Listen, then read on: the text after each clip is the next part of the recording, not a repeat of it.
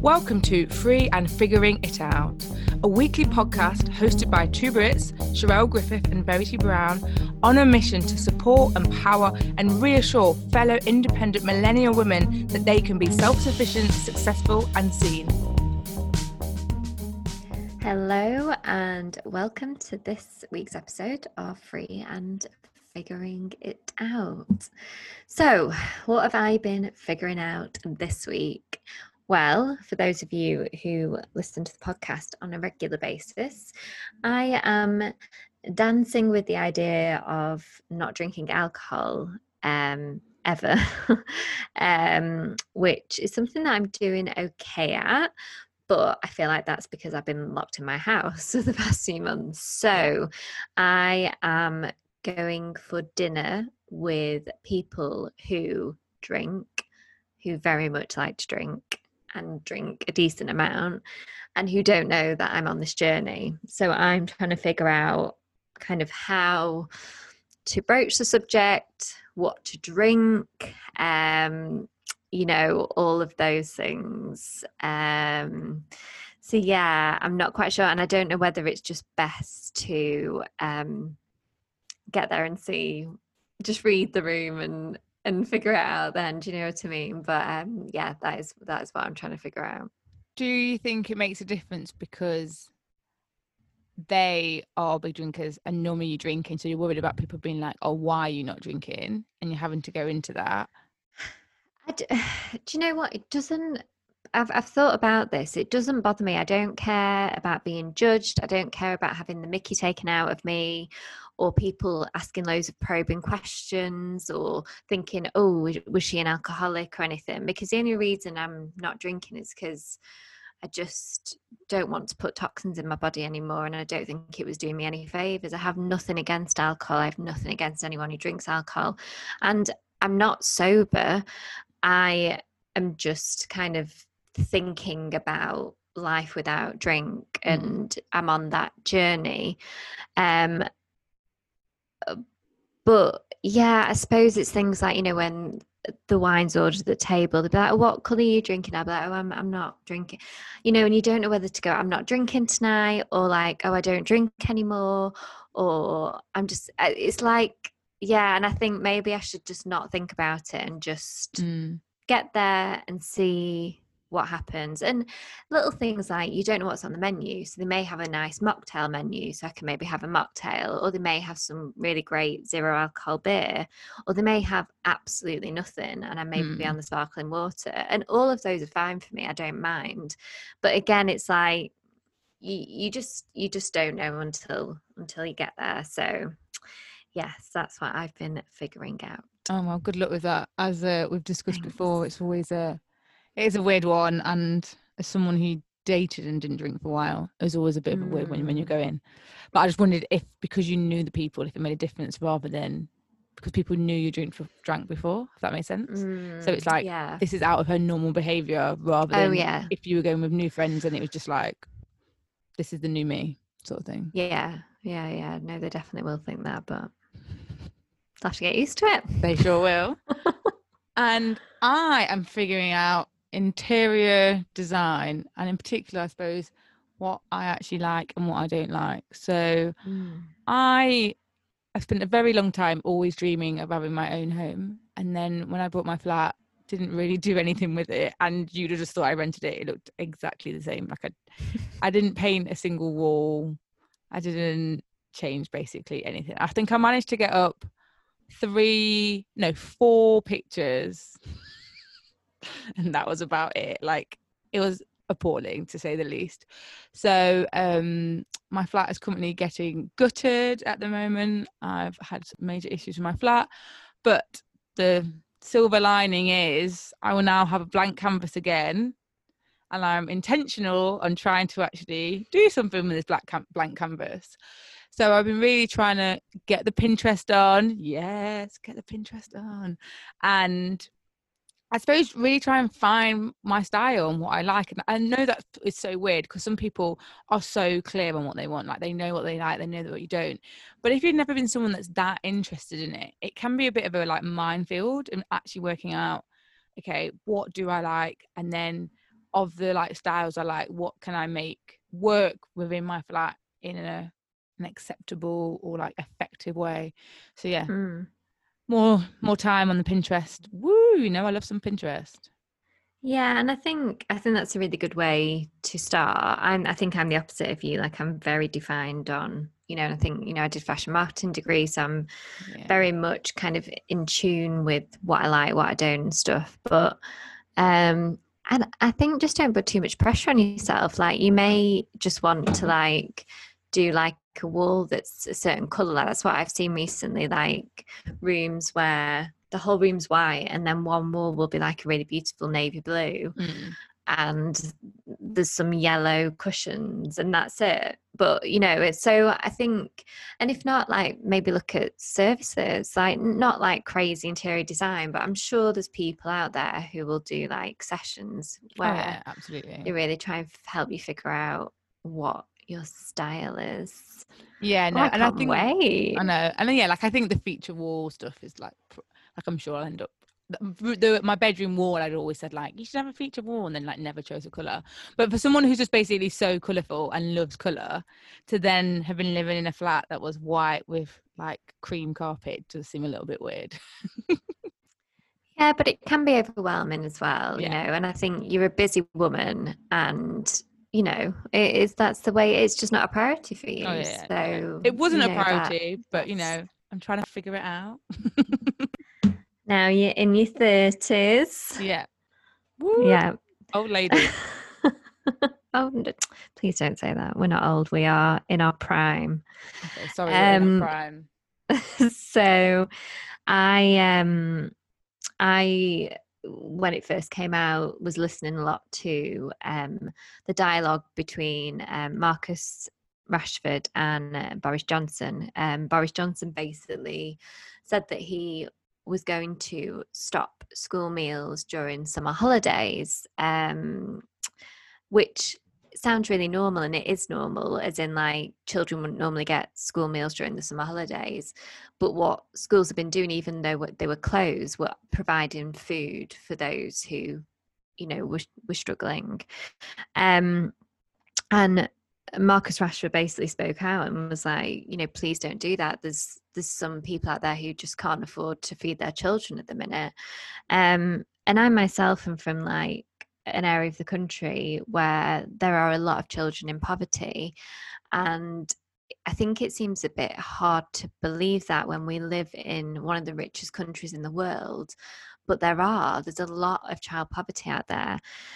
So um, he basically enabled uh, Boris to do a U turn. Um, and there was just something really beautiful about it, you know, in the sense that um, I think footballers have so much power in both So much power. money and Influence. status and everything. Mm.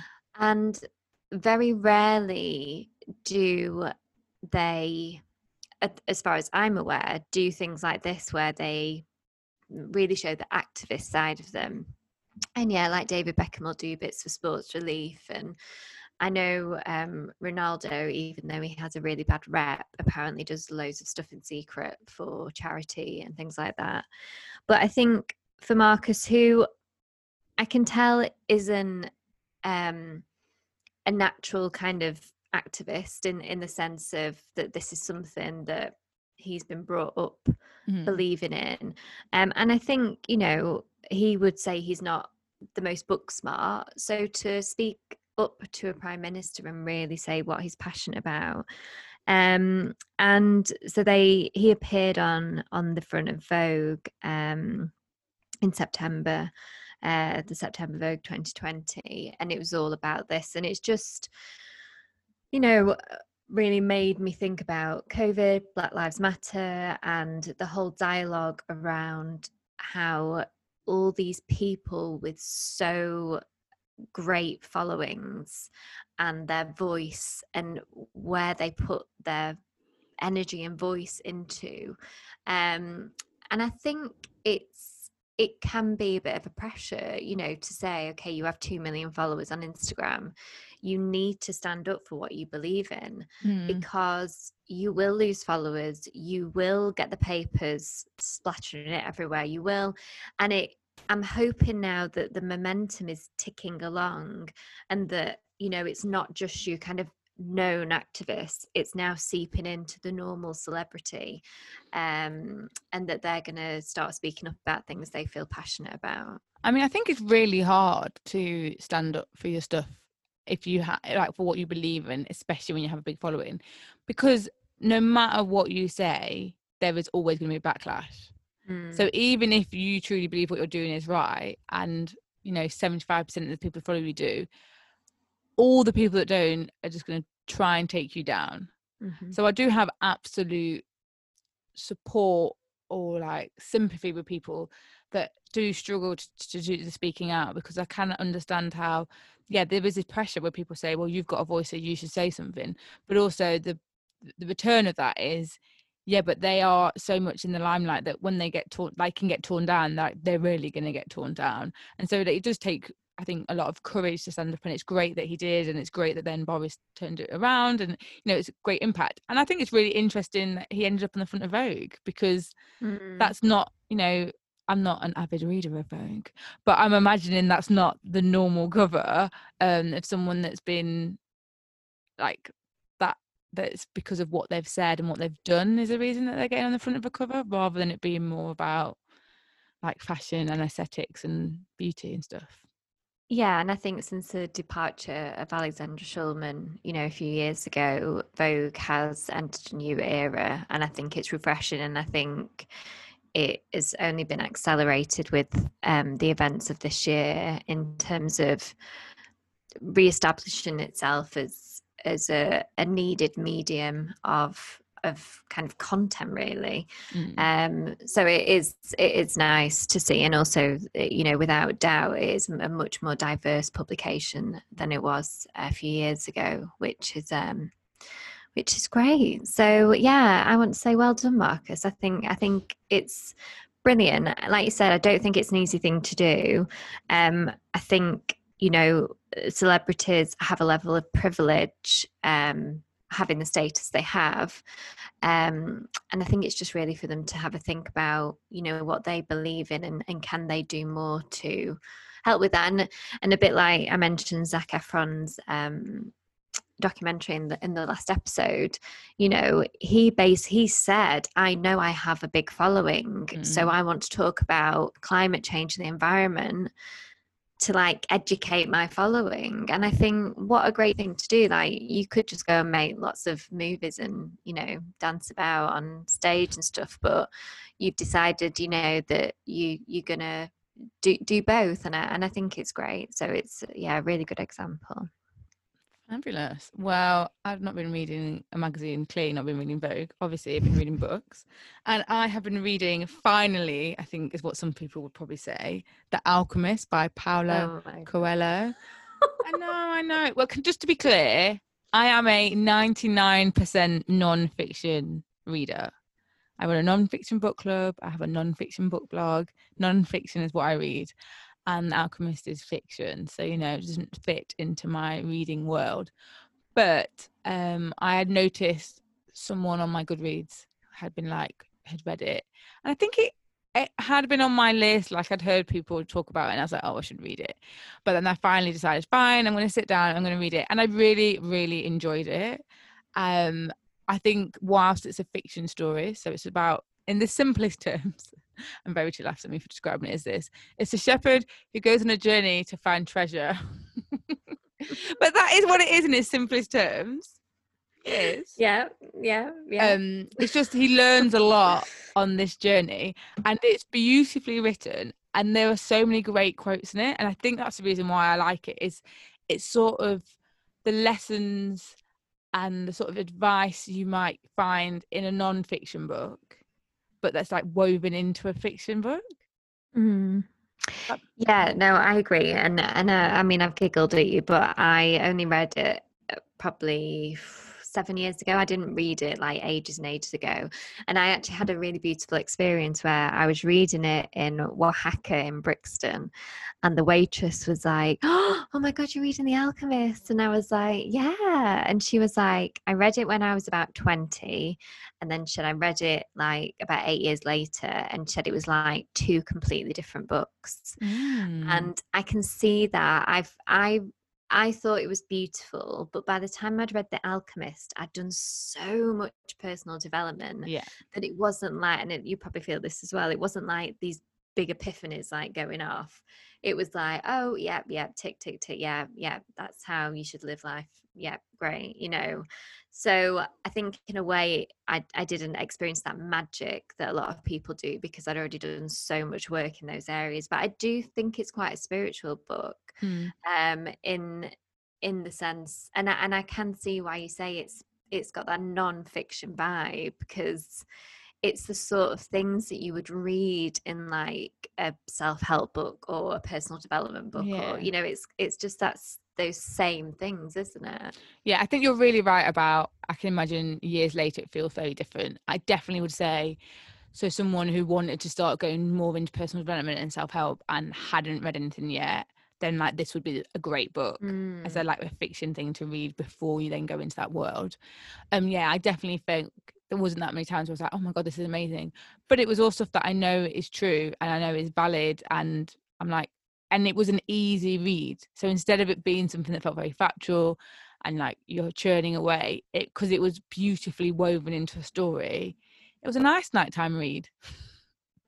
Yeah, and I think sometimes you need that for bedtime, don't you? You need something that isn't going to ignite your mind. You just need something that's going to relax it. And if you, you like that, and I'm not, I'm not pushing you to read another nonfiction, I mean, next year, uh, mate. no, next another, year another fiction, but um, something that is of a similar vein, and I found it one of the most powerful books I've ever read is the Celestine Prophecy Oh, okay. and it's not that well known and i i don't know why and then i think oh is it meant to be like the secret i don't know it's like but it's yeah, not a secret now. All our all our listeners know about it. all the millions of listeners. Hi guys. Um so yeah i definitely recommend that. Okay, cool. so while you've been um being all like deep with paulo um i've been getting down with dolly. Um so i watched on a rainy afternoon. Here i am a dolly parton documentary. And before you all roll your eyes and turn off um i watched it because you know i've read lots of things and heard lots of things about dolly parton in terms of feminism and just her role as a woman and as a very um I don't know what the word, but obvious woman. You know, a Mm. woman who is glamorous. She's had plastic surgery. She has the blonde hair. She has big breasts. You know, she's very much that Marilyn Monroe esque. You know, she does Mm. not hide her sexuality and her place in the world, um, being a singer songwriter. And it was just a really beautiful kind of hour, hour and a half going through the songs she's written, basically. Um, and I'm sure most of you know, but obviously she wrote I Will Always Love You, um, that Whitney then later sang. Um, and, you know, when you really listen to what she wrote about, you know, a lot of it was about men treating her badly. It was about, you know, taking back your power as a woman. Um, she wrote about suicide, you know, she wrote about all the taboo subjects that we probably didn't realize that she was so on the pulse with. Um, and then they talk about Nine Till Five, the movie, and you know, I mean, that is just covered with misogyny and sexism. And her character is this really strong woman who stands up to this male boss who just basically wants to shag her. And it's just, yeah, it's just a really stick it on with a cup of tea and the rain outside and just Don't make the rain come. no, oh, I love a bit of rain when I'm watching a good, good bit of telly. Um, but yeah, I just, I, I just found it very heartwarming. Um, and I just, I think she's a really interesting woman, and it made me like Google some of the lyrics, and I did listen to, and and if you are a fan of Dolly, or if you're not, and you just like that vibe, that country vibe, uh, there's a film called Dumplin', which stars Jennifer Aniston. I think it's on Netflix. I watched it um, a year or two ago, and that's brilliant. It's a lovely, a lovely, lovely film. So I definitely recommend that. So you've been enjoying your country vibes, basically. country vibes in the raid. Whereas yeah. I realised, because now I'm back, I realised that I hadn't spoken about one thing I have been watching as my one thing I've been watching. So regular listeners know I don't listen to TV. I don't watch TV, Sorry, I don't even know the right words to describe it. But um, because I was back in Nottingham with my mum, I had got into the habit of watching one program every Sunday, which was called Rich House Poor House, and it's uh, reality. That's the right phrase, isn't it? So it's there would be two families someone from the top 10% in the UK and someone from the bottom 10% in terms of their disposable income that they have left each okay each week. So the theory is that they swap houses and they swap budgets and what is meant to happen is it's a social experiment to try and see actually whether money more money does mean more happiness and very mm. often what it will be is someone in the bottom 10% will have a budget of like 100 and normally between like 120 160 pounds per week of disposable income and the top 10% could be anywhere from like one and a half to four thousand pounds a week. Oh my gosh. and so it'll be people that are like like a family and they'll be like the one i watched like a few weeks ago was like three kids are all in one bedroom um like ground floor uh, flat so like no garden etc and then the rich house would be like somewhere with like an acre of land, usually like five bedrooms. Everyone's got an ensuite, everyone's got a double bed, great garages, great cars. They also get to change cars. So they go and live in these people's houses for a week, but they also get to drive each other's cars. And I'm like, are you people crazy? If I had a fancy car, like I'm sure one time someone got to drive like a Porsche or a Lamborghini. I was like, I would not be letting them in that car. Um, but really, it's just this op- this chance to see like you know one it gives the rich people a real sense for their for their children i think it's really valuable because they really get to see like how some other people live because i think actually quite a lot of the rich parents don't necessarily they're not come from money but there's that mm. always that hard thing about if you've had money your children really in this way of life and they're like I can't even imagine like when because they, they, count the money out in the beginning for their budget and they'll see it and then they're like, that's how much we spend on one dinner and they're like, no, we have to make this like work all week and like you see them go into the try and do the weekly shop and they're actually having to like add things up in the shop and they're like, I've never had to worry about this ever in my life. And then the rich, um, the people that go to a rich house are always like they like they normally do it in like 50s and they count out all the money and the kids are literally like, I've never seen this many 50s in my life. And they like always seem to get a takeaway or they go for dinner and they like spend what be their whole weekly meal like whole mm. weekly hmm. money on like one meal and like it's quite often like then they buy themselves presents and stuff but it's interesting because they also do each other's weekly schedule so like i've seen like kids getting to go like have like piano lessons and like other musical mm. instruments or like horse riding and it's just really this opportunity for people to just see like how the rest the other half of the world live and i think lots of us have assumptions like no matter what side we are i think you know there's like you said you come from a very poor area and mm. people make massive assumptions about what it is to be poor and also what it is to be rich and like oh yeah it must be nice to be rich and um and like which people are like well this is your own fault you've got yourself into this situation. And i think it's an just a real look at actually how people are different and money can make a difference but actually there are situations that we don't understand and it brings up just like the real impact of either how people made that money or how people might have ended up being so poor and like how to be able to find like similarities between people and family units regardless of where you sit on the like economic scale. So yeah i really do enjoy it. I um as i said it's my one bit of something different but i think it's just enlightening to see how other people in the world live. And also i really like nice houses so i just really like when they i'm like just waiting to see when they turn up at this nice house. And because they'll say like this is a house and it normally costs x amount in this area.